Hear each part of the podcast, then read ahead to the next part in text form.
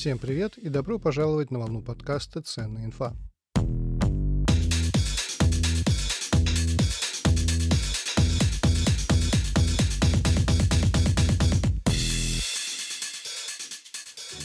Как вы, наверное, уже догадались, сегодняшний выпуск имеет отношение к котам и кошкам. Гостья программы, что называется, собаку съела на организации гостиниц для кошек. Но сначала несколько слов о том, как такая гостиница выглядит, иначе будет непонятно, о чем мы вообще говорим. Представьте себе комнату размером пятьдесят метров. В центре комнаты находится куб из стекла. Стекло закаленное, крепче обычного в пятьсот раз. Если такое стекло разбить, оно рассыпется на мелкие-мелкие безопасные кусочки. В свою очередь, большой куб или прямоугольник, это зависит от гостиницы, иногда конструкцию ставят не в центре, а вдоль стены, как шкаф. Так вот, этот куб поделен на мелкие кубики. Это и есть номера для кошек. Все видно, все прозрачно. В зависимости от размера такого кубика, это может быть номер эконом-класса, бизнес-класса, первого класса. Чем больше вы платите, тем больше места у вашего питомца. Главного человека зовут Катоняня.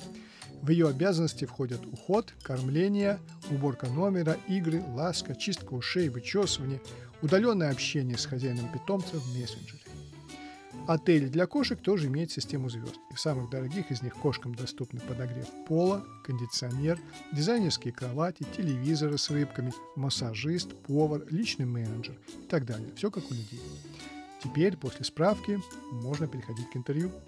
Гостья программы – основатель сети гостиниц для кошек Booking Cat Маргарита Никитина. К своей мечте шла долго, почти десять лет. С этого вопроса и начнем. Маргарита, добрый день. Да, Андрей, добрый день. Свой первый отель вы открыли в две тысячи семнадцатом году, а задумались о нем в две тысячи седьмом. Путь от идеи к ее воплощению составил десять лет. Почему так долго? Не верили в себя?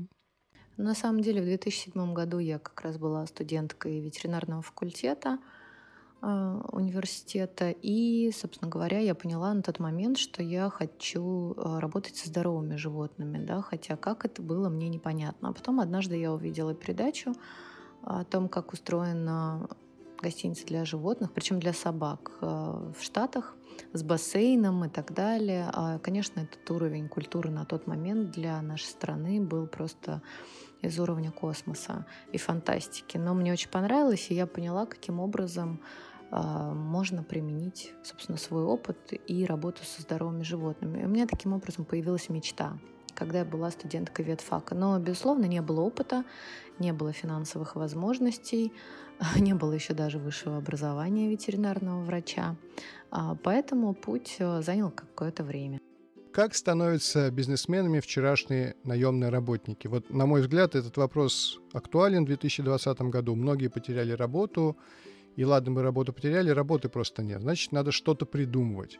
Потому что денег не стало меньше на рынке, они просто перетекли к другим людям. Например, от владельцев кафе к владельцам мини-фабрик по выпуску защитных масок.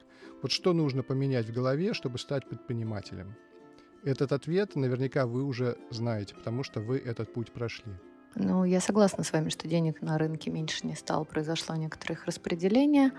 Второе, работы все-таки меньше не стало. Тот, кто ищет, тот, кто хочет, он всегда найдет. Или найм, или открытие собственного бизнеса. Но на самом деле вы правы. На мой взгляд, это, наверное, самый первый и самый сложный шаг. Уйти из найма в собственный бизнес в голове, прежде всего, да, не создать бизнес на бумаге, то есть полностью перетрансформировать свое сознание из наемного сотрудника в предпринимателя. Я делала бизнес сразу на свои, я не искала инвестора, это не были кредитные средства, чужие и так далее, я рисковала своими деньгами, и я задала себе вопрос, а что может произойти самого страшного? Ну, то есть то, что, то, что будет в этой организации через год, либо в какой-то другой, мне понятно. Здесь определенный цикл, витки, и все повторится. Если я, а когда пробовать, если не сейчас? Всегда то самое неподходящее время. То есть вопрос, ты ищешь причины, да, или ты ищешь возможности. Причин можно найти всегда больше, чтобы не делать, да. Ну и на каждое тридцать три «почему нет», как бы я поставила себе цель найти тридцать четыре «почему да». И задала себе один простой вопрос. Что может произойти самого страшного, если не получится, да? То есть я потеряю определенную сумму денег, которую я готова вложить, и я сама ее заработала. Ну и тогда мой опыт, он со мной, моя голова остается со мной, моя трудовая книжка остается со мной, и, собственно говоря, я всегда успею вернуться в найм. Да, я потеряю эту сумму денег, но я попробую, и тогда я на всю жизнь пойму, или не на всю жизнь, что я не предприниматель, что это не моя история, что я хороший, эффективный наемный сотрудник, и, собственно говоря, буду продолжать себе карьерный путь вот таким образом. То есть я заранее задала себе эти вопросы, я их приняла, насколько это для меня критично, болезненно, и что я буду делать, если не получится. И после этого я встала, написала заявление, договорилась об отработке в месяц и вышла. А какими деньгами вы рисковали в тот момент? Речь идет о нескольких миллионах рублей. И какие были у вас первые шаги? Может быть, писали какой-то бизнес-план или даже там что-то из интернета скачали или и самостоятельно придумывали? Ну, я уходила, у меня уже было, был хороший достаточно бэкграунд, хороший опыт, да, у меня был опыт руководящей все-таки позиции в крупных сетях, я отработала в ритейле порядка десять лет. Ну, я не могу сказать, что мой уровень был низкий, нет, он был достаточно высокий в плане компетенций, в целом в бизнесе, да, не в своем, но я управляла, так скажем, чужими бизнесами, да, какими-то департаментами в них, поэтому у меня не было никаких проблем ни с бизнес-планом, ни с, там, ни с его написанием, мне не требовалось ничего скачивать из интернета. Единственное, что я делала, это, безусловно, анализировала рынок, а для этого интернет мне потребовался, а так я просто делала. Первый год все предприниматели больше делают, чем рисуют и говорят. Но у вас были какие-то помощники, или вы все действительно делали сами? В том числе, я не знаю, работали, ухаживали за кошками, что-то пилили, строгали, условно говоря? Нет, конечно, персонал был, сразу же ухаживающий за кошками и так далее. Нет, сразу же был персонал, сразу же выстраивалась у меня абсолютно правильная система, там автоматизир... автоматизация бизнеса, видеонаблюдение, колл-центры, записи разговоров и так далее. То есть я изначально сразу строила не один отель для животных, а сеть, вкладывала в ай ти в инфраструктуру. Нет, были определенные люди, конечно, я это делала не одна. Единственное, что у меня была такая мысль о том, чтобы взять, собственно говоря, сразу гендиректора и просто инвестировать в эту историю, да, чтобы это сделал кто-то другой. Но это уже было сразу же понятно на первом этапе, что так не получится. Именно на начальном этапе, да, хочешь сделать хорошо, сделай это сам. Поэтому я приняла решение, что на какой-то период лучше, чем я, этот проект не сделает никто в самом, на начальном этапе, да, то есть так, как вижу его я. И с тем уровнем качества, сервиса, реализации идей. Пока выглядит все как успешный успех. А был момент, когда все хотелось бросить? Ну, конечно. Как, знаете, можно говорить как каждый день. Конечно, это шутка насчет каждый день, но, безусловно, это бывает у любого предпринимателя, я думаю. Но это...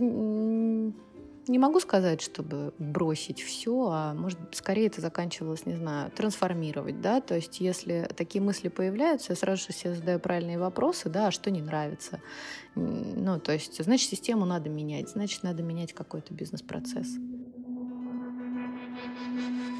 Вы слушаете подкаст «Ценная инфа». Вот чтобы гостиница для животных, для кошек приносила доход, что надо учесть в первую очередь, во вторую, в третью?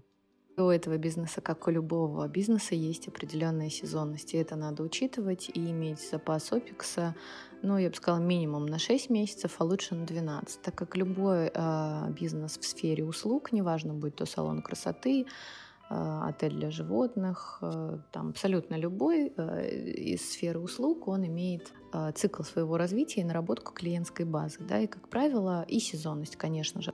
Эта наработка, она длится в любом бизнесе клиентской базы не менее года.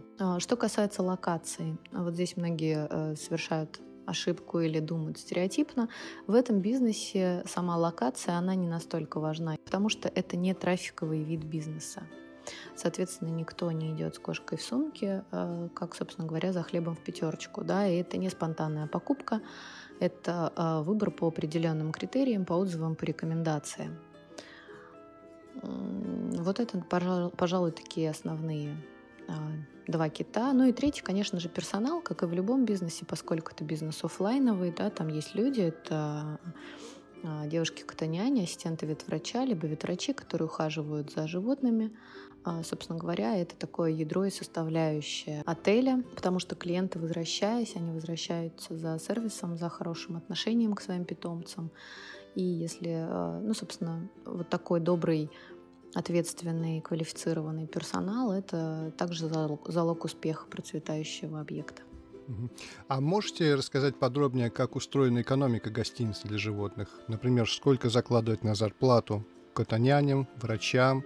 Какие есть обязательные траты, переменные траты? Возьмем для примера Москву, да, мы говорим про уровень дохода у персонала, сменный график, там два-два, да, уровень зарплаты порядка там сорок-сорок пять тысяч рублей, это рыночная ставка персонала, это постоянная составляющая, далее идет переменная, это ну, финансовая мотивация, которую собственник отеля вправе устанавливать, различные кей пи ай в каждом объекте. Также постоянная переменная — это аренда. Аренда порядка тысячи рублей за квадратный метр в Москве. Ну и то есть от там, пятьдесят тысяч рублей и выше аренда в зависимости от площади помещения и формата объекта. Это маленький объект на маленькое количество номеров, либо это большой объект на большое количество номеров и все виды животных. Также есть небольшая составляющая на расходные средства, на дезинфекционные и прочие расходники — это порядка там, до пяти тысяч рублей. Также там, до пяти тысяч рублей — это связь, интернет и так далее. Налоги и, собственно говоря, роялти, так как они в сети. Роялти фиксированы, если мы говорим про Москву, то это десять тысяч рублей. То есть общий опекс обычно не превышает там, сто пятьдесят тысяч рублей с учетом там, фото, аренды и так далее. А сколько тогда все-таки стоят номера для животных вот в эконом-классе, в люкс-классе? Ну, в эконом от четыреста девяносто рублей, а люкс-класс порядка там девятьсот рублей. И вот как вы продаете услуги? Потому что вы сказали, что ваш бизнес — это прежде всего услуги. Понимаю, что ответ может занять время целой конференции на эту тему. Может быть, вы сможете это сказать в двух-трех предложениях в виде такого концентрированного опыта? Конечно. Поскольку это не трафиковый вид бизнеса, это услуги, и продвижение здесь происходит все в онлайне. Наша целевая аудитория – это женщина от двадцати четырёх до тридцати пяти лет, это ядро. Соответственно, она пользователь социальных сетей и особенно Инстаграма. Наиболее эффективна здесь реклама в социальных сетях, присутствие в Инстаграме, если мы говорим про платную прямую рекламу. Также очень хорошо работают отзывы, они работают в любой сфере услуг, в инфополе, и карты. Это Яндекс.Карты, два гис, Google карты.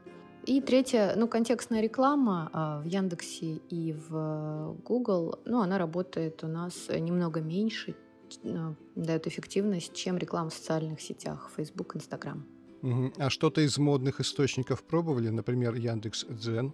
Я знаю некоторые компании, где это работает, но нет, мы на данный момент пока не пробовали. Скажите, а сколько предприниматель может забирать себе в карман вот с гостиницы, ну, на вашем примере, какой-нибудь одной гостиницы из вашей сети?